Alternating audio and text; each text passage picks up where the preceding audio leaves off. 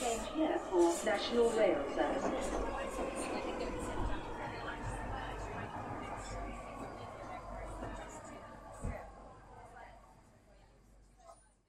Bine ai revenit în stația Londra. Eu sunt Manuel Cheța de la manuelcheța.com și tu asculti podcastul Un român în Londra. De data aceasta suntem la episodul numărul 224, denumit City AM Bad News. În acest episod vreau să vorbesc despre posterul genial de la City AM, despre noul pas, pas al Elizabeth Line și despre Summer of Discontent. Înainte de orice, vreau să fac un mic anunț, și anume faptul că acest podcast este partea Think Digital Podcast Network și că mă găsești pe Podbean, iTunes, Spotify, radio.com, chrislinuțetravel.com și bineînțeles pe YouTube. Pe orice platformă asculti, nu uita să dai un like și un share pentru că m-ar ajuta să asculte cât mai mulți oameni acest podcast, de ce nu? Pentru că am uh, cât de cât informații utile, relevante pentru oameni și aproape în fiecare săptămână avem ceva nou și interesant despre care să discutăm. Bineînțeles, ca de fiecare dată am o recomandare de carte. De data aceasta este o carte nouă denumită Meltdown. Why Our Systems Fail and What We Can Do About It. De Chris Clearfield. Și cartea asta este o carte foarte interesantă pentru că tratează problema complexității în orice fel de sistem, de la sistem de învățământ până la poliție, până la calculatoare și orice vrei tu. Și vorbește despre complexitate și cum acea complexitate poate fi, să zicem, cucerită și cum poți să generezi cât mai puține erori posibile în acel sistem. Și discută foarte des inclusiv de aviație, cum se rezolvă probleme în lumea aviației și, bineînțeles, îți dai seama cât de complex este totul în lumea aviației și cum se pot aplica aceleași principii în alte domenii. E o carte foarte interesantă și de aceea o recomand. Se numește Meltdown, Why Our Systems Fail and What We Can Do About It, de Chris Clearfield. Ca de fiecare dată, trebuie să lăudăm o mână de oameni faini, cum sunt cei de la ROE Hub, The Romanian and Eastern European Hub, care se ocupă de suport pentru muncă și violența domestică aici în UK, The 3 Million pe Twitter, care se ocupă de drepturile europenilor, e centrul Filia, se ocupă de drepturile femeilor, asta este mai mult pe România, dar nu numai. Eclair.org este un grup de ONG-uri care se ocupă de conștientizarea problemei traficului de persoane. Asta și pe, UK, și pe România, dar și pe afara României. Sunt deci două, două seturi de ONG-uri, două pe UK și două pe România. Repet, ROEHE e Hub, The 3 Million, centrul filia și eclair.org. Și acum hai să intrăm în uh, the meat of the day, cum se spune așa, ceva de genul ăsta. Posterul genial de la City AM a circulat pe internet foarte mult, inclusiv Larry the Cat. Pisoiul ăsta de la Number 10 a dat și el share la chestia asta. Bineînțeles, e un cont în numele episodului, pentru că pe episodul doare direct undeva de, de noi și de părerile noastre. El mănâncă, e gras, arată frumos și merge mai departe cu viața lui. Dar pe CTAM acolo, chiar astăzi, mi se pare, astăzi sau ieri, a apărut pe prima pagină o, o primă pagină foarte interesantă și genială, ca să zic așa. Are două secțiuni. Una dintre ele se numește Bad News și pune pages 2, 3, 4, 5, 6, 7, 8, 9, 10, 11, efectiv toate paginile de la pagina 2 încolo. Și Good News Crossrail, Crossrail to fully open in November. și atât. Și la partea de good news e jumătate de jos a paginii. Și este un poster genial. N-am mai văzut până, până în momentul de față cineva care să creeze, să zicem, ziarele și anunțurile în felul ăsta, anunțurile sau secțiunile de știri în felul ăsta și într-adevăr bad news de la paginile 2 până la 11 și good news e faptul că Crossrail se va deschide în noiembrie și în principiu pe undeva pe 16 noiembrie, dacă înțeleg eu bine, o să se facă legătura pe ramura de sud sau de jos a Elizabeth Line. Și ce ar însemna treaba asta? Înseamnă că o să poți merge de la Abbey Wood direct până la Heathrow sau Reading, cum vrei tu. Nu o să se poată merge în principiu, desigur, uh, să ai o legătură directă, să zicem, te duci de la Abbey Wood până la Whitechapel și de la Whitechapel să schimbi pentru Shenfield, Stratford, ce vrei tu pe acolo. Nu, deocamdată încă nu, nu e posibilă treaba asta va fi posibilă de la anul. Dar important lucru este că cei care vor vrea să vină din Heathrow se pot duce până la Canary Wharf și după aia până la până în partea aia altă, către Abbey Wood, dacă chiar au nevoie. Pe 6 noiembrie se va întâmpla toată treaba asta. Și este un lucru bun. Cum locuiesc în zona asta Isle of Dogs, Canary Wharf, e numai bine că dacă o să avem nevoie vreodată să mergem la aeroport, ne-am suit în Elizabeth Line și deocamdată trebuie să schimbi la Paddington. Te cobori la Paddington, ieși din stație, te duci în partea aia alta gării la Paddington ca să iei din nou această linie. M-am oprit pentru că la un moment dat începuse site-ul ăsta de la Evening Standard unde citeam știrea, începuse să ruleze un audio fără să-i dau eu voie, așa, au început să fie disperați oamenii. Știi, era o perioadă undeva prin anii 2000-2005 când te băgai pe orice fel de site și îi spuneau tot felul de zorzoane, melodii, ce vrei tu pe acolo. Oamenii erau fascinați de faptul că se putea rula un fișier audio pe internet și erau nebuni și făceau tâmpenii de asta. Da, dacă stau să mă gândesc bine, era și până în, în România mai făceau chestiile astea până în 2010-2012 liniștit. și acum m-am speriat așa, zic, de unde vine sunetul ăsta amărât? Și uite că venise de fapt de la tipii ăștia, de la uh, Evening Standard. ha, curiozitate, hai să-i dăm mut la asta. Ce, ce oameni, fratele meu. Bun, și mergând pe mai departe, într-adevăr, pe 6 noiembrie, se va face legătura asta. Nu, nu va mai trebui să, dacă vrei să mergi la Heathrow, nu te mai cobor la Paddington și pe să schimbi în celălalt tren de Paddington. Nu. Va fi legătură făcută directă și am înțeles că tot în perioada aia se deschide și la Bond Street. Deocamdată Bond Street este sărită. Și e un lucru bun, după ce se rezolvă stația de la Bond Street și cu legătura foarte bine făcută la Paddington, nu mai trebuie să cobori din tren, te duci efectiv de la est până la vest. Bineînțeles, cine se duce la Heathrow va plăti undeva pe la vreo 10 lire. Nu e tocmai ieftin, dar este ceva mai ieftin decât cei, ce știu, 25-30 de lire la Heathrow Express. Și să nu uităm că trenul ăsta Elizabeth Line este un tren nou, mare, mult mai încăpător, plus că are aer condiționat. Și așa că te duci încolo, cred că din zona asta Canary Wharf până la Heathrow o să-ți ia 45-55 de minute să ajungi în zona aia. Ceea ce este un lucru bun, uite, poate chiar 50 de minute. Să zicem uh, uh, 45-50 de minute ca să ajungi de la Heathrow până la Canary Wharf și înapoi, ceea ce e un lucru extraordinar. Pentru că, în mod normal, înainte trebuia să te duci de la, de la Canary Wharf, te duceai la bank și dacă vrei să fii mai comod, ok, te duceai cu DLR-ul până la bank, de la bank luai mai apoi districtul până la Acton Town și de la Acton Town te, sui, te suiai în mult urâta și regretată linie Piccadilly, unde transpirai și erai tot înghesuit acolo, ca, ca la căruță, ca la țară, ca să ajungi, bineînțeles, unde vei tu nevoie. Ei, în cazul nostru de față acum, nu mai, nu o să mai fie problema asta să schimbi tot felul de trenuri sau să te duci cu Piccadilly Line, să superi efectiv cu Piccadilly Line. Nu, te duci cu Elizabeth Line și se vede că oamenii au preferat să se mute de pe Jubilee și alte linii care se intersectează cumva cu asta, cu Elizabeth Line, au preferat să se mute pe Elizabeth Line. Mă, și un lucru bun. Și acum, întorcându-ne la City AM, este, este un mod, să zicem, cel puțin creativ în care au prezentat ei știrile, ci că Bad News, paginile 2 până la 11, Good News, Crossrail to fully open in November, pe 6 noiembrie. Foarte fain. Nu este chiar fully open pentru că legătura către Shenfield nu va fi făcută. Tot va trebui să te duci la Liverpool ca să îți iei drumul direcția către Shenfield. Dar de la anul, nu știu, probabil în aprilie-mai, o să fie făcută și legătura respectivă și atunci când o să vrei să mergi din zona asta, să zicem Canary Wharf, să te duci la Stratford, te poți duce până la Whitechapel și acolo să schimbi pe trenul care duce la Stratford. Bineînțeles, nu știu dacă ar avea rost să faci treaba asta, pentru că cu jubileul vei, mai ajunge, vei ajunge mai repede din, uh, din Canary Wharf către Stratford. Dar uh, va fi po- posibil să ai o legătură din asta și este un lucru extraordinar. Pentru cei care nu știu, Crossrail slash Elizabeth Line nu este o linie nouă de metrou, ci este o linie de cale ferată normală, căreia i s-a făcut un tub așa foarte mare prin care să poată să treacă un tunel, bine, mai multe tunele, efectiv, pe sub centrul Londrei ca să poată să treacă liniștit dintr-o parte în alta a orașului.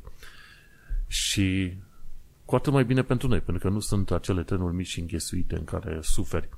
Trenurile sau liniile cele mai supărătoare din, uh, din punct de vedere al confortului pe Londra sunt Northern Line. Acolo ești mai tot timpul la orele de vârf înghesuit și transpiri de nu, nu știi de tine. De vreo câteva ori era să leșim pe acolo. La căldura aia mare ți se face rău de nu mai poți și mai ales eu cum sunt înalt aerul cald și dioxidul de carbon unde cresc în direct în capul meu acolo. Una. O altă linie foarte nașpa este Piccadilly, în care rămâi mai tot timpul înghesuit și sunt foarte mulți oameni. O altă linie enervantă este Central Line, mai ales că pe Central Line în curbe e o gălăgie enormă încât simți că îți sparge timpanele. Jubileul este relativ suportabil, dar la anumite curbe Jubileul face atât de multe gălăgie, mai ales pe sectorul ăsta, Canary Wharf, London Bridge, încât simți că stai, îți stai timpanul în două. Ceva de genul ăsta. Și cam, cam asta ar fi cele mai rele. Trei linii mari și late. Printre liniile cele mai faine sunt District Line-ul, Elizabeth Line-ul, desigur, în momentul de față, DLR-ul, astea care au Metropolitan Line, astea care au și aer condiționat și sunt ceva mai măricele. Și acum că tot discutam de CTAM și posterul lor Bad News, până la urmă, care sunt acele știri rele? O să mă o să pomenesc vreo câteva dintre știrile alea, dar nu are rost să discutăm chiar foarte mult. Vorba aia, dacă CTM a avut undeva pe la vreo cât, imediat 10 pagini de știri supărătoare, bineînțeles că nu o să vin eu să le povestesc pe toate. Nu are rost, iar cei care locuiesc în UK în momentul de față sunt sigur că știu cam toate știrile astea negative, toate, să zicem, toate necazurile și năpăstile care se, se paș, care, pe care îi paște, care paște acum pe toți oamenii. În fine, supărătoare treabă, dar mergem pe mai departe, că așa ajungem și la acel Summer of Discontent. Și acum când discutăm despre Summer of Discontent, este de fapt o referire la Winter of Discontent. Pe Wikipedia, dacă stau să mă uit bine, ce era Winter of Discontent undeva prin anii 78, da, 78, noiembrie 78 până la februarie 79 și a fost o perioadă de greve generalizate, extraordinar de, extraordinar de mari, ca să zic așa, zeci de mii de oameni au participat în greve și pe la începutul anului 79 deja erau iar zeci sau sute de mii de oameni care cerau beneficii extra față de cum erau în mod normal și au apărut tot fel de imagini cu gunoi nestrâns, cu oameni care nu ajungeau la muncă, tot ce vrei tu pe acolo. Și adevărul e că pe deocamdată pe tot felul de direcții din lumea de transporturi feroviare, oamenii intră în grevă pe bandă rulantă. Dar nu numai, că am înțeles că vor intra în grevă și avocații din asta, din zonele de, din sistemul de justiție, avocații din ăștia din oficiu, cum ar veni, știi? Și mai sunt și multe alte categorii. NHS la fel vor, vor intra la un moment dat în grevă și aproape, ce, te poți gândi că aproape orice fel de categorie va intra în grevă. În special, în perioada asta de inflație mare, când ai nevoie de când ai avea teoretic nevoie de salariu mai mare și unul dintre motivele pentru care se cere să nu se dea salariu mai mare în inflație este că oamenii vor începe să consume tot mai mult și atunci se, aia se numește inflation, inflation spiral. Și tehnic vorbind au dreptate, dar oamenii văzând că prețurile cresc atât de mult, normal că ei vor mai mulți bani să reușească să-și acopere cheltuielile. Și îți dai seama, se pare că undeva pe la mijlocul anului viitor vom vedea la un moment dat inflație de 18%. Lucru ne-am văzut în UK de zeci de ani de zile. Noi în România am văzut ce înseamnă și inflație și de 300% prin anii 90. Nu e mirare mare.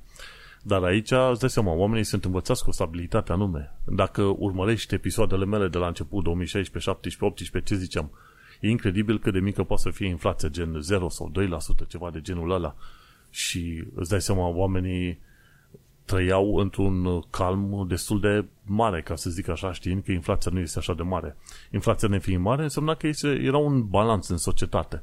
Nu are rost să mă chinui să explic prea mult uh, treaba asta, dar în principiu, când vine vorba de inflație, nu, nu se pune problema neapărat că e inflație mare față de anul trecut, că inflația așa se calculează pe luna asta, față de luna, a, aceeași lună anul trecut, adică august 2022 versus august 2021. Și așa vezi cum au, cum au crescut prețurile, așa se face.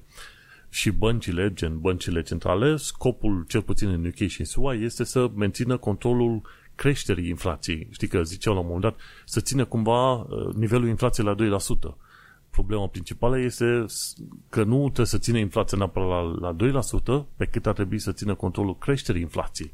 Cu alte cuvinte, dacă în momentul de față suntem, să zicem, la 10-11% și reușește cumva banca centrală să împingă băncile și serviciile în așa direcție încât să nu crească mai mult de, ce știu, 13% inflația în luna viitoare sau în cealaltă lună, atunci, efectiv, Banca Centrală este în termenul ăla de 2%. 2%. Nu mai crește vertiginos, efectiv. Ai fi crezut că, în mod normal, când zice de termenul ăla de 2%, e efectiv comparat cu anul trecut. Nu. termenul ăsta este comparat de la o lună la alta, efectiv, în, uh, în anul în curs. Și e o chestie care, pe care oamenii nu prea înțeleg. Și zic, ok, când zice banca că a menținut controlul inflației, asta înseamnă că la un moment dat ne-am întors la inflația de anul trecut. Nu, nu, nu. Că atunci intri în alte sisteme gen care se numesc cică deflaționare, de deflationary, nu știu cum zice în engleză. În fine, important este în toată afacerea asta este că odată ce avem creșterea asta, mai nimica nu va duce înapoi la prețurile de dinainte, știi? Și acum tot ce, tot ce mai trebuie rezolvat, într-adevăr, e să crească salariile, ori alte chestiuni, ceva de genul ăsta. O magie totală. Dar important este că inflația la anul o să fie de 18%. Un lucru efectiv nemai văzut de o generație întreagă. Și într-adevăr, necazurile care lovesc acum UK-ul sunt necazurile alea care vin odată într-o generație, știi?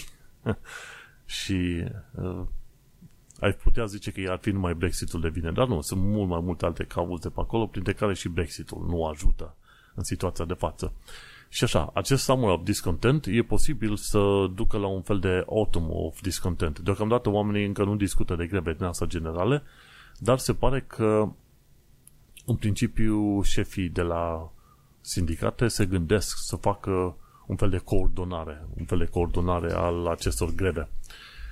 Pe site-ul ăsta la care am dat link, când e vorba de Summer of Discontent, e unul dintre scriitorii de acolo, Dave Hill, spune că acțiunile industriale sunt rezonabile, dar uh, să crezi că vei uh, pune guvernul în genunchi înseamnă că suferi de, de boli delusional, nici nu știu cum să traduc în limba română. Important e că în principiu guvernul uh, nu va fi foarte dornic să dea curs, să zicem, cererii să zicem, uh, sindicaliștilor, chiar dacă la un moment dat o să vezi că o să fie o bună parte din uh, oameni în, în grevă. Și chestia asta s-a, s-a repetat inclusiv în 78-79. Laburiștii erau la conducere atunci și au preferat să ignore cât se poate de mult acele greve. Și odată cu ocazia respectivă, bineînțeles, au pierdut și alegerile și Thatcher de la conservator a venit la conducere imediat după aia. Ce a făcut Thatcher? A tăiat din, din puterea sindicatelor. Și care este răspunsul conservatorilor în momentul de față? La fel, să taie din, din puterea sindicatelor. În loc să caute problema, cauza problemelor și să găsească o soluție de pe termen lung, nu. Hai să le tăiem gura, să le tăiem maul ăsta la care fac gălăgie, știi? Ca și cum mai avea un uh, câine, un animal de casă, care plânge din ce în ce mai tare că nu îi dai mâncare și tu ce faci? Îi dai un șut. Și la uite, gata, am rezolvat problema. Îi dau un șut ca să nu mai uh, schelele pe aici câinele și gata, am rezolvat problema. Și cam așa au rezolvat rezolvat uh, în principiu conservatorii treburile.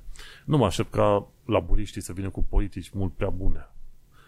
De-a lungul timpului au fost prezentate tot felul de rapoarte și inclusiv pe nivel de imigrație și laburiștii au participat și și-au dat acordul în acest uh, hostile environment de imigrație, de exemplu. Așa că, cum am zis, probabil că laburiștii ar fi ceva mai mindful decât conservatorii în momentul de față, dar uh, nu știu ce să zic. Nu știu ce să zic pentru că am fost în UK șapte ani de zile și în perioada asta doar conservatorii au fost la conducere, iar uh, laburiștii o bună parte din timp au petrecut, uh, uh, să zicem, au consumat o enormă energie ca să-l apere pe Corbyn, iar după ce l-au trimis pe Corbyn la plimbare, au consumat destul de multă energie făcând nimic. și atunci, abia acum de curând, Keir Starmer de la laburiști a venit cu o, o idee relativ faină ca să ajute pe oameni în, în iarna ce urmează. Dar în rest, destul de absenți. Bun, mergem pe mai departe.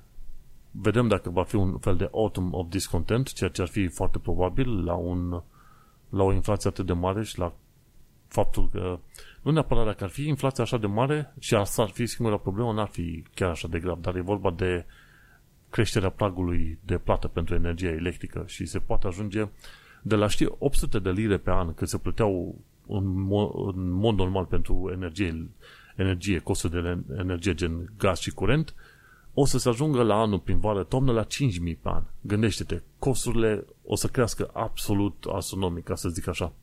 Și foarte mulți oameni vor avea probleme enorme în a-și permite să economisească.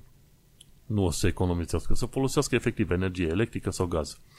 Și ziceau chiar și cei de la BBC sau de Guardian, nu mai știu, care undeva pe la vreo 20-25% din firme se vor închide, pentru că nu își vor permite plata energiei atât de mare.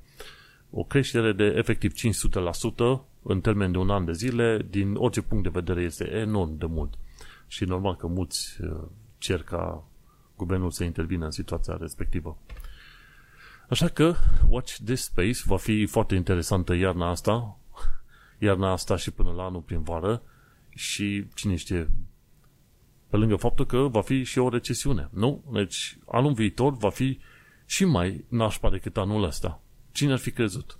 Eu nu. Alții nu. Dar uite că se întâmplă. Acum să mergem la o secțiune practică.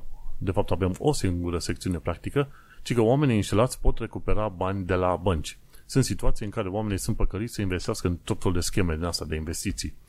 Și marea majoritate a băncilor cumva sunt uh, înscrise în ceea ce se numește Authorized Push Payment Scam Code.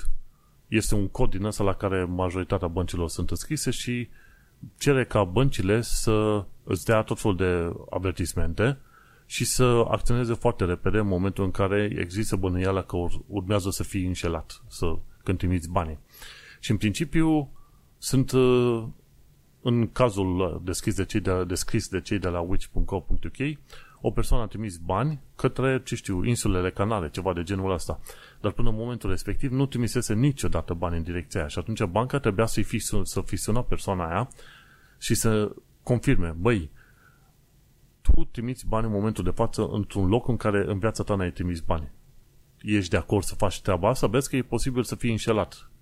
Și banca n-a făcut treaba asta, pentru că banca n-a făcut treaba asta, s-a, s-a făcut o cerere ca banca să dea înapoi banii. Și efectiv era vorba de 11.000 de lire, nu orice.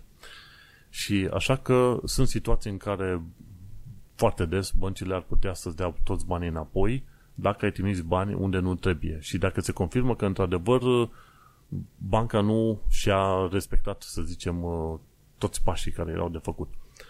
Dacă ai fost păcălit și ai trimis bani și banca nu vrea să-ți dea bani înapoi, poți să contactezi prima oară banca, te asigur că banca nu vrea să-ți dea bani înapoi și după aia contactezi Financial Ombudsman Service, FOS, și te plângi la ei să spui, uite, am fost păcălit, am trimis bani acolo, am trăit cu impresia că într-adevăr e o investiție reală, banca nu m-a avertizat și nu mi-a dat mesaje că ar fi o problemă, vă rog să vorbiți cu banca să-mi dea bani înapoi.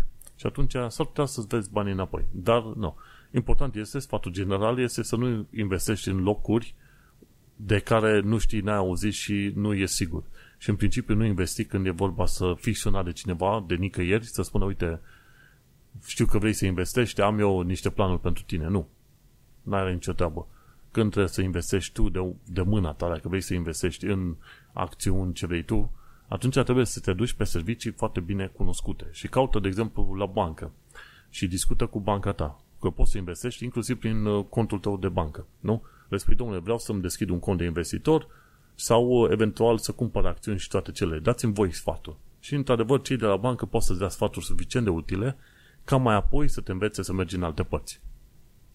Și cam asta ar fi ideea generală cu investițiile. Și legat de informație practică, ci că ce este acel triple lock la pensii. Și este foarte interesant acest triple lock, un fel de lacă triplu, când este vorba de pensionari. Tocmai de aceea pensionarii din UK sunt relativ uh, fericiți, relativ zic, pentru că una la mână pensia de stat este groazic de mică dacă stai să te uiți, așa, și a doua la mână uh, nu sunt șanse de a-ți mări pensia de, de la stat în niciun fel. Adică niciun există o limită maximă, oricât de mult plătești tu taxe la stat, pensie de la stat nu vei primi mai mult de o anumită limită, știi, orice îi face tu. Va trebui să ai pensie privată sau facultativă în care bagi banii și atunci o să-ți vină bani extra, știi? Și în fine, pensia asta de la stat e, se supune unui sistem triple lock și acest uh, triple lock uh, ce înseamnă? În felul următor. Uh, average, ia să ne uităm, boost, average CPI, triple lock, așa. Vine în felul următor măririle de pensii se vor face automat în perioada aia, septembrie-octombrie a anului. Și atunci zice așa, mărirea de pensie se va mări cu cel mai mare din următoarele procentaje. Fie este inflația, ok, fie este creșterea salarială în procente din, din iulie până în septembrie, fie este vorba de un minim garantat de 2,5%. Dacă inflația este josă și salariile nu au crescut în medie, din iulie până septembrie, atunci oamenii vor primi totuși o mărire de 2,5% pe an la pensia de stat. Dacă, așa cum e în momentul de față în UK, inflația este peste 10%, îți dai seama că acum pensionarii vor fi foarte fericiți că vor primi o mărire de 10% la pensie. Și dacă era, ce știu, inflația 20%, primeau 20% de mărire la pensie. Acum, să nu crezi că discutăm de sume enorme. E vorba de vreo, ce știu, aproape 800 de lire, da? Aproape 800 de lire pensie lunară, da? Nu înseamnă o enormitate. Dar uh, sunt niște bani, mai ales dacă oamenii și-au asigurat, uh, să zicem, uh, casa, efectiv au plătit tot ce au avea de plătit la ipotecă și acum tot ce le trebuie doar câteva sute de lire pe lună să mănânce și să iasă la o plimbare sau ceva, ok? Și atunci 800 de lire, asta înseamnă că din octombrie încolo vor primi 880 de lire. 80 de lire înseamnă, ce știu, masa, mâncarea pe vreo două săptămâni, cel puțin. Și așa că e un sistem interesant. Nu știu în România cum se măresc pensiile, încă nu m-am interesat, dar aici m-a interesat să văd cum e. Deci, fie după, pens- după inflație, fie un minim de 2,5%, fie creșterea procentuală a salariilor din iulie până în septembrie. Interesant sistem. Și înainte să terminăm prima parte a podcastului, viața în Londra și în sănătate. Am două subpuncte foarte interesante acolo, ci că ce poți face în săptămâna asta, 20-28 august. Podcastul e înregistrat în data de 24 august, deci suntem undeva cam la mijloc. Și sunt foarte multe lucruri pe care le poți face în perioada asta în uh, Londra. Chiar, chiar și în săptămâna asta și, și nu numai. E Camden Fringe, este un festival de artă, artă chiar în zona Camden. Mai este Our Time on Earth, este o chestie foarte interesantă în zona Barbican. Mai e Summer by the River și asta nu știu unde are loc, dar uh, tot ceea ce trebuie să faci să cauți London Bridge City deci cauți așa London Bridge City, Summer by the River și sunt tot fel de evenimente în care inclusiv uh, vezi muzică live și teatru în aerul liber. Și în perioada asta chiar au loc BBC Proms, în fiecare an sunt aceste proms, aceste evenimente în care se cântă, se dansează ce vrei tu pe acolo. Și, bineînțeles, mai sunt tot felul de evenimente pe fiecare zi, fiecare blocat. Ca idee, hai să vedem pe vineri, dacă e să ne intereseze, în continuare are loc Greenwich and Docklands International Festival. Foarte interesant.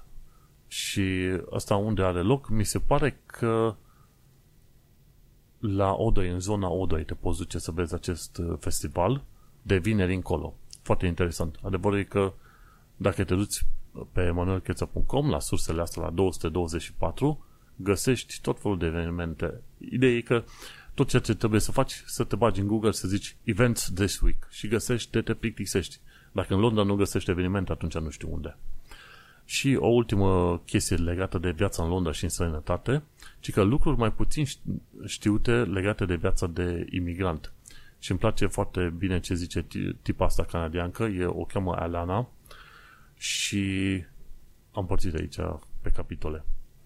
Și în principiu zice în felul următor. Ia să ne uităm la capitole, scuze. Zice ceea ce nu spune lumea legat de mutarea în, uh, nu numai în UK, dar într-o altă țară, știi? Mulți cred că se duc acolo și e totul numai uh, lapte și miere sau ceva de genul ăsta. Ori alții cred că este totul numai groasnic. Cumva realitatea este undeva între astea două.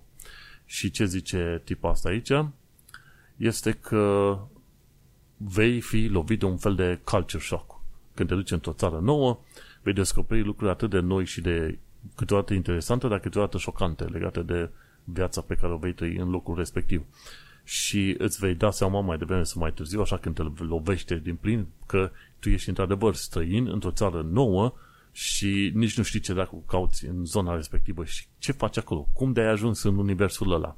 Și va dura un timp până te vei acomoda. Deci, la un mai devreme sau mai târziu, într-adevăr, vei avea o revelație din asta, știi? Te lovește, ups, stai că aici am prieten, viață, carieră, ce vrei tu, dar nu este acasă în sensul în care știi tu că ești acasă în România. Înțelegi? Și îți faci tu casa nouă în locul ăsta, dar durează așa un timp bun până te acomodezi. Pe parcurs ce vei descoperi e că va fi un conflict al identității personale, știi? Eu mă știu român și mare patriot și ce vrei tu, știi? Cam așa îi zicem, în mod normal. Dar uh, ce se întâmplă încetul cu încetul, vei descoperi că pe lângă faptul că ești român, ești și, ce știu, băcăuan, bucureștean, uh, clujean și ce vrei tu. Mai ești și transilvanian sau muntean. Mai ești și, ce știu, cântărei sau alte chestii. Vei descoperi că mai devreme sau mai târziu va trebui să admiți faptul că ai mai multe tipuri de identitate așa în viața asta ta. Și mai nou, vei avea și o altă identitate, gen, să zicem, londonez, uh, și o altă identitate de-a lungul timpului de britanic. Bineînțeles, și alta de imigranță. Deci, vezi că sunt mai multe care se vor bate în capul tău așa pe acolo. Și va trebui mai devreme sau mai târziu să accepti faptul că ai mai multe identități. Nu ai una singură prin care poți să fii definit. Foarte bun. Și o altă chestie pe care va trebui să o înveți și să o înțelegi de-a lungul timpului este că sunt foarte multe lucruri pe care nu, vei, nu le vei înțelege. Și atunci va trebui să ai curajul să întrebi în jur, ok, ce înseamnă asta sau care este obiceiul potrivit în cazul de față, zim ca să știu mai bine. Bineînțeles, ce vei uh, descoperi după, cam o dată la 2-3 ani de zile, așa te va lua cât o criză în asta existențială și te vei reîntreba, băi, oare am făcut bine că m-am mutat aici, oare n-am făcut bine, oare o să mă duc pe mai departe, chiar, chiar sunt foarte hotărât să rămân pe aici, știi, și sunt, vor, vor fi așa, cumva, un fel de căutări din astea interne, știi, crize existențiale, cum ar fi, cum se spune. Ideea este că odată ce ai plecat din, din uh, România și ai stat un număr de ani în, în, în străinătate, tu deja ai început să dobândești mai multe identități, poate chiar în conflict unele cu altele. Și odată ce ai făcut mișcarea asta, mai niciodată nu o să fii liniștit. Adică întorcându-te acasă, vei spune că vei sta ad infinitum în România, dar uh, după câțiva ani de zile vei avea din nou nevoie să pleci pentru că tu deja ai gustat din microbul ăsta plecării în, în străinătate și nu, nu se calmează chestia asta aproape niciodată. Și de aia, criza existențială vine odată la ceva timp. Bineînțeles, fiind într-o țară nouă, va trebui foarte atent și la bani și la modul în care managiești. Ideea este că în UK uh, am învățat ce înseamnă să trăiesc pe, pe costuri cât se poate de mici și va chiar când m-am mutat aici am stat cu coleg de cameră. Dacă în România nu ți-ai fi imaginat că o să stai în uh, același apartament cu o altă persoană, să împarți chiria cu o altă persoană, gândește-te că aici ajungi la un moment dat să știi, stai în aceeași cameră cu o altă persoană. Gândește-te ce, ce riscuri și, bineînțeles, ce încredere trebuie să ai în cealaltă persoană, să, ce știu, să nu-ți fure din lucruri sau să nu te întorci să vezi ușa schimb, uh, blocată sau ceva de genul ăla, știi, tot felul de chestii în asta. Deci e foarte interesantă figură. Și, bineînțeles, înveți să trăiești în limitele cele mai ieftine și mici posibile, știi? Și este, un, este o chestiune foarte înfricoșătoare, în primul și în primul rând, mai ales dacă te duci și stai într-un mediu total nou, nu cunoști pe nimeni nici de cum și te-ai mutat cu un coleg de cameră. Salut, ce ești tu? Eu sunt de acolo, eu sunt de dincolo, nu știi trecutul oamenilor, nu știi ce le poate capul, tot felul de chestii, știi? și atunci trebuie să fii foarte atent și să te acomodezi. De ce crezi tu că foarte mulți români când vin în UK preferă să stea cu alți români, pentru că le e teamă să stea cu alte nații, alte culturi, orice vei tu pe acolo, îți dai seama, e greu să te înțelegi cu român, dar minte cu străini. Important este că eu m-am înțeles cu tipul ăsta din Ecuador, un om super fain, muncitor și foarte de treabă și când mai am ocazia să mă ajung în zona tuting, întotdeauna îl caut să schimbăm vreo două vorbe, să știu, să mai știu ce face omul de sănătatea lui, așa. Bun. Și o altă chestie pe care voi descoperi din când în când e faptul că nu toți oamenii te vor dori aici și va trebui să accepti și să admiți chestia asta și să nu te simți supărat sau ofensat când la un moment dat vine unul și spune auzi bă, eu aș prefera ca tu să te duci acasă, voi toți imigranții să plecați acasă. Nu te iei la harță și la ceartă cu omul, ci pur și simplu vezi, te duci pe mai departe, îți iei uh, îți iei, uh, să zicem, alte cale, știi? Dacă e cineva care insistă și de fiecare dată te bate la cap pe chestiuni din astea, într-adevăr, ăsta e harassment și te poți duce să faci o plângere la poliție pe chestii de rasiale, ok? Deci harassment, aggravated racial, racial harassment, știi? Dacă cineva de două ori te-a bătut la cap cu o chestie și nu ți-a plăcut, aproape indiferent ce chestie este, uh, din punct de vedere legal în UK este considerat harassment, știi?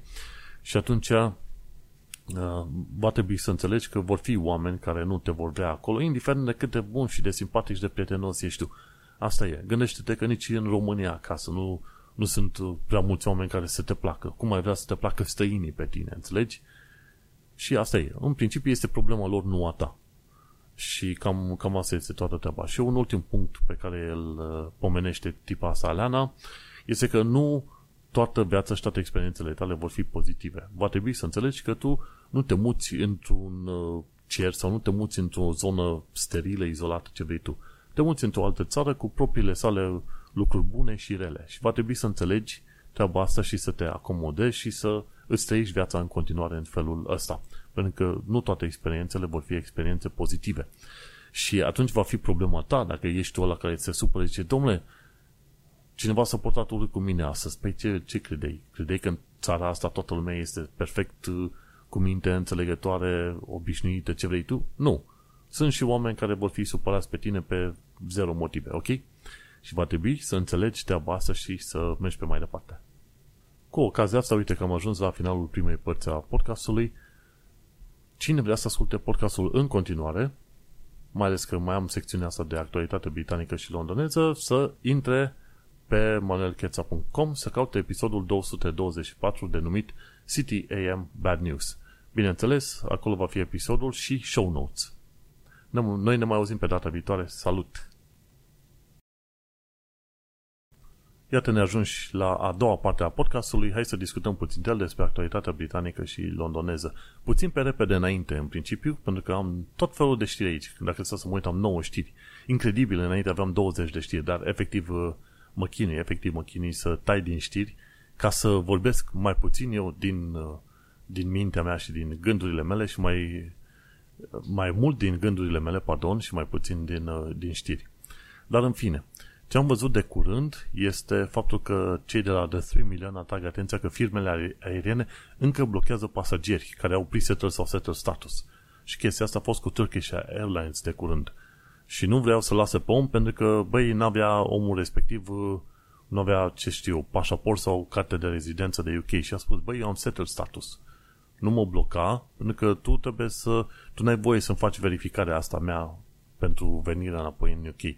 Și în principiu, firmele aeriene n-au voie să facă asemenea verificări când este vorba de europeni. Nu e treaba firmelor aeriene, deocamdată, să facă verificări când este vorba de, ce știu, viză sau ceva. Doar să fie pașaportul valabil și cam atât. Ce am mai văzut la o altă știre de curând e nitoxid.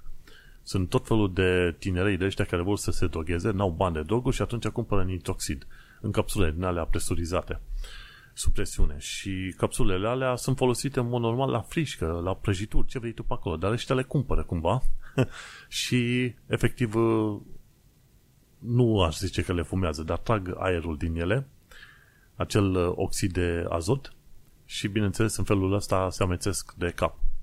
Și am văzut la un moment dat o metodă prin care ăștia se droghează cu acest nitrox este să umfle baloane. Chiar într-o seară trecusem trecuserăm prin, uh, prin zona asta în care locuim noi, erau niște oameni pe bancă și umflau baloane, suflau baloane.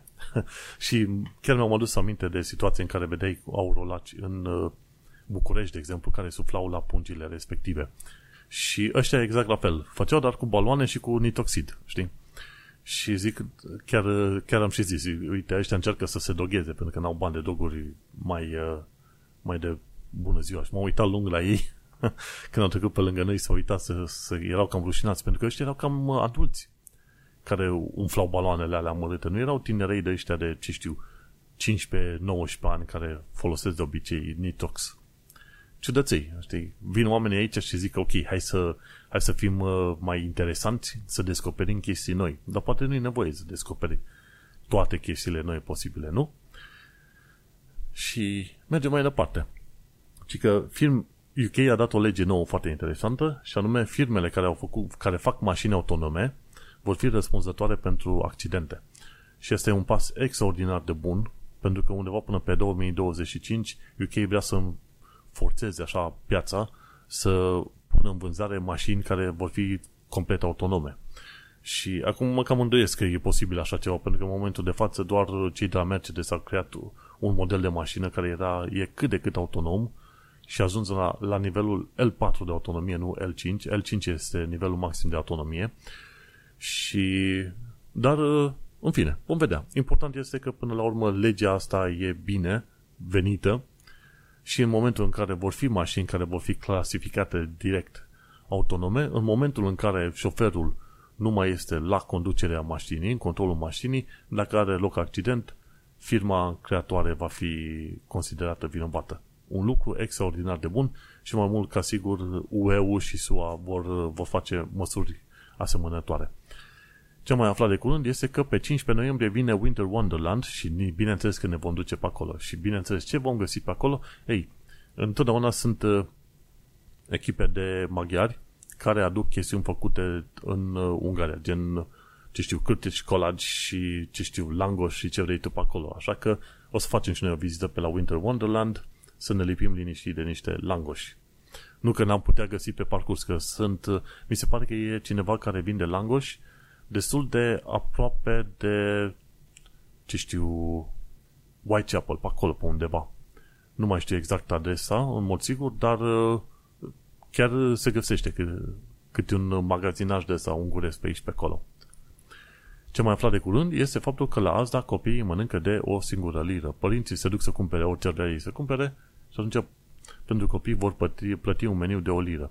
Nu te aștepta să fie un meniu extraordinar, dar ce e acolo? Un cârnați, niște cartofi și ceva fasole, tot este un lucru binevenit, mai ales că vor fi foarte mulți părinți care vor intra în dificultate, vorba aia, de la de la facturi care ar fi 800 de lire pe an să se ajungă la, ce știu, 1700 la 1900 de lire pentru energie, consumul de energie, este un lucru extraordinar de mare și sunt foarte mulți oameni, am înțeles undeva între 25 și 30% dintre britanici, n-au 250 de lire puși deoparte.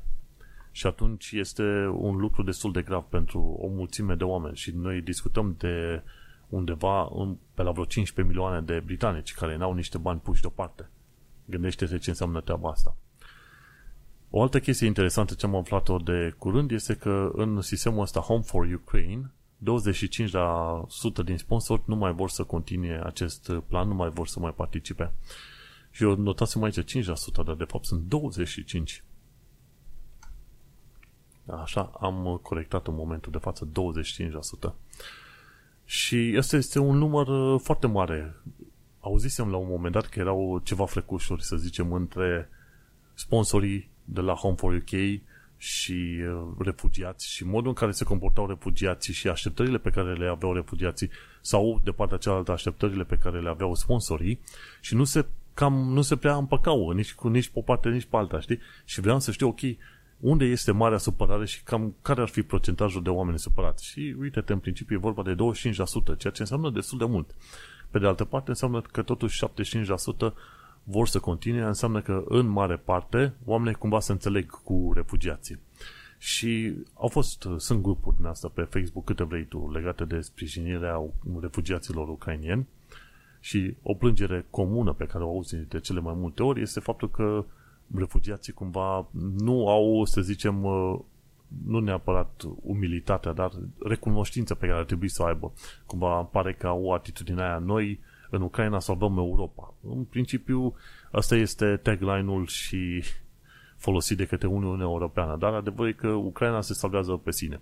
Și interesul Uniunii Europene, americanilor și, mult, și a NATO este ca Rusia să rămână cumva blocată în Ucraina. Chiar dacă Rusia a mâncat o bucată din Ucraina, sau ar mânca jumate, interesul tuturor este ca rușii să nu aibă suficient de multă armată și putere să treacă în Europa. Și atunci, bineînțeles că toată Europa a subvenționat bani, armament, ce vrei tu în partea altă. Dar de acolo și să spui că, efectiv, Ucraina este, ce știu, marea salvatoare a Europei, e puțin cam mult, cam mult spus, așa, în principiu. Important e că ei sunt foarte bine susținuți și foarte mulți oameni din alte ONG-uri legate de refugiați din Africa sau Asia au atras atenția că, băi, uite, pentru ucraineni s-a putut, iar pentru restul refugiaților nu s-a putut. Motivele sunt multe și așa mai departe, nu prea contează. Important este că cumva în atitudinea unor refugiați când vin în UK este că ei sunt mari salvatori Europei. Ori chestia asta nu e valabilă. Ceea ce trebuie să înțeleagă fiecare în poziția asta de refugiat, mă, te duci într-un loc nou, în primul și în primul rând trebuie să vezi care sunt regulile noului loc, care sunt acceptările de comportament și să te bucuri că nu spică o bombă în cap. Cam asta este în principiu toată istoria.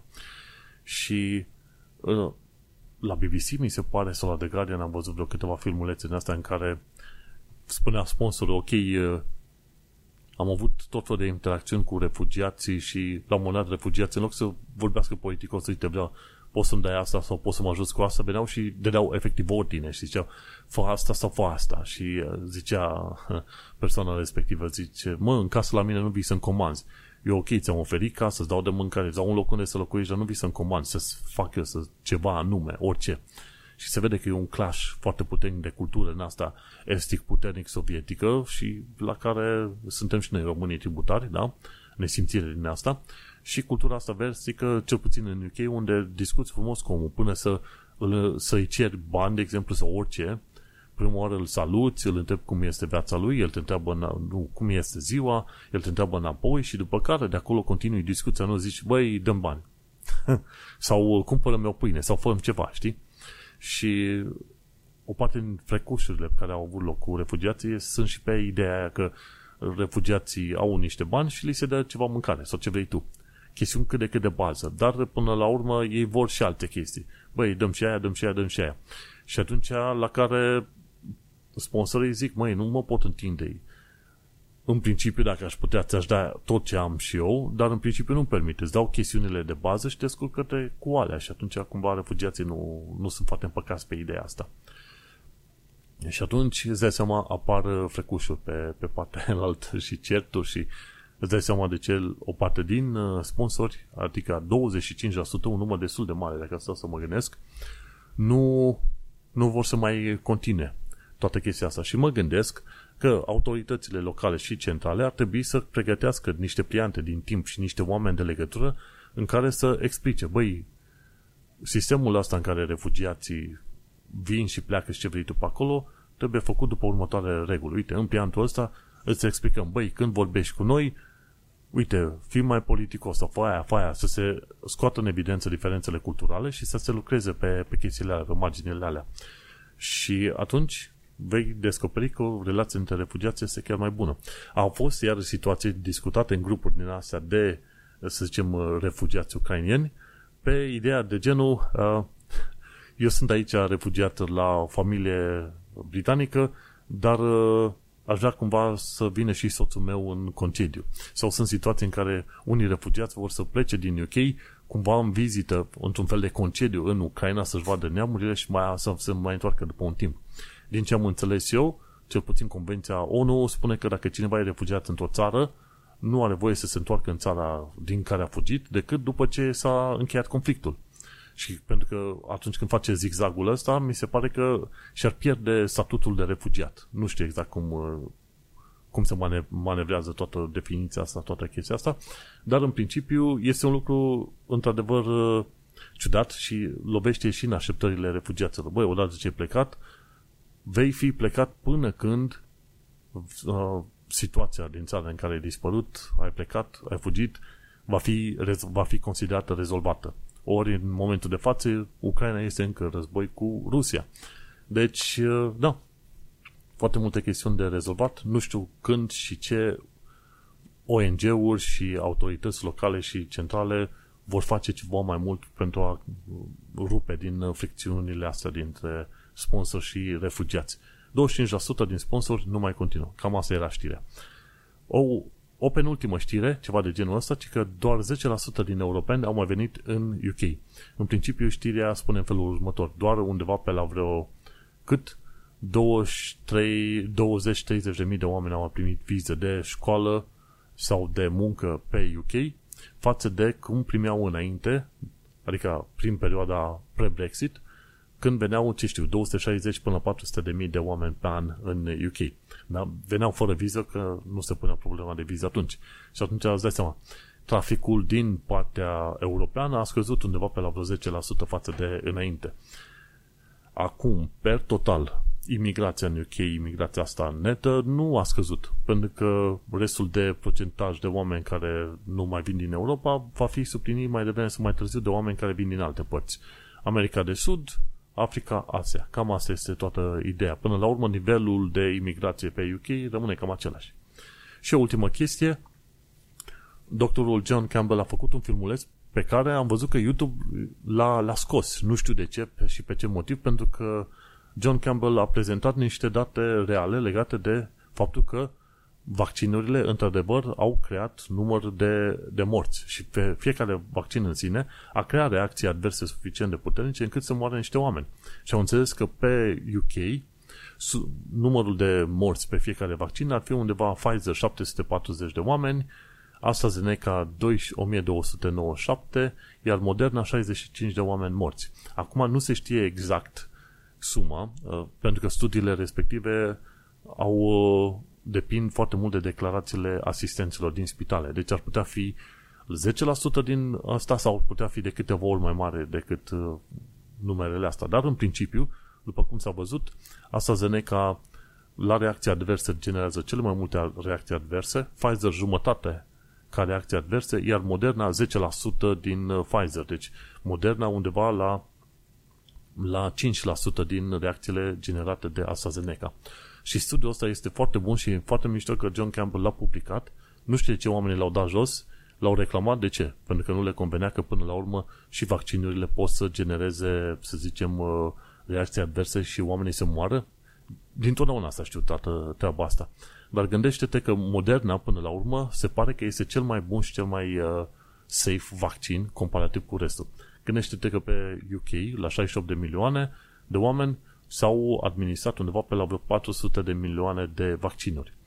Ei bine, din astea 400 de milioane de vaccinuri, gândește-te în total vreo 1200, 1300, 1200, undeva pe la vreo 2000 de oameni au murit. Nu se știe exact dacă numai și numai din cauza vaccinurilor ori alte chestiuni combinate, dar cumva au zis că vaccinul a avut o legătură. Deci, din cât 400 de milioane de vaccinuri administrate oamenilor, undeva pe la vreo 2000 de oameni. Păi cât e asta? 400 de milioane ar fi 400 de mii împărțit la 2. Ok? Și asta ar însemna una din 200 de mii șanse ca cineva să ajungă în spital sau să moară de la vaccin. Una din 200 de mii șanse. Ei bine, eu consider că ar fi o șansă foarte bună și eu aș prefera să iau vaccin. Dacă pot alege care vaccin, aș prefera Moderna, pentru că ăla este cel mai sigur din uh, toate trei. Moderna, după aia Pfizer, după aia AstraZeneca. Asta sunt uh, informațiile utile pe care sper că le prinzi din, uh, din știrea de astăzi și din sursele astea. Într-adevăr, nimic nu este total sigur, dar te gândești în perspectivă câți oameni ar fi murit dacă nu se făceau vaccinurile, câți oameni au murit din cauza vaccinurilor. Și asta înseamnă să fii uh, true to form sau să respecti știința și evidence-based uh, like policy. Ok? 2000 de oameni care au murit de la vaccinuri versus milioane, probabil uh, undeva pe la vreo 2 până la 4-5 milioane pe UK care ar fi murit dacă nu se dădeau, nu se dădeau acele vaccinuri. Și cam gândești. Deci ai fi avut efectiv de mii de ori mai mulți oameni morți dacă nu se dădeau aceste vaccinuri. Și e important să știm. Deci, Moderna cel mai sigur, după aia Pfizer, după aia AstraZeneca. Și cu asta am terminat actualitatea britanică și londoneză și efectiv știrile de astăzi. Vom mai vedea pe mai departe cum va fi, dar adevărul e că se pare că toamna asta va fi tumultoasă iar anul viitor va fi și mai, și mai tumultos. Vom trăi și vom vedea. Ei bine, uite-ne la final de episod, numărul 224, unde am vorbit despre faptul că CTAM au creat un poster genial. Am vorbit despre noul pas al Elizabeth Line și despre această Summer of Discontent. Așa, iată-ne la final de episod. Eu sunt Manuel Cheța de la manuelcheța.com și noi ne mai auzim pe săptămâna viitoare. Succes și sănătate! National Rail Service.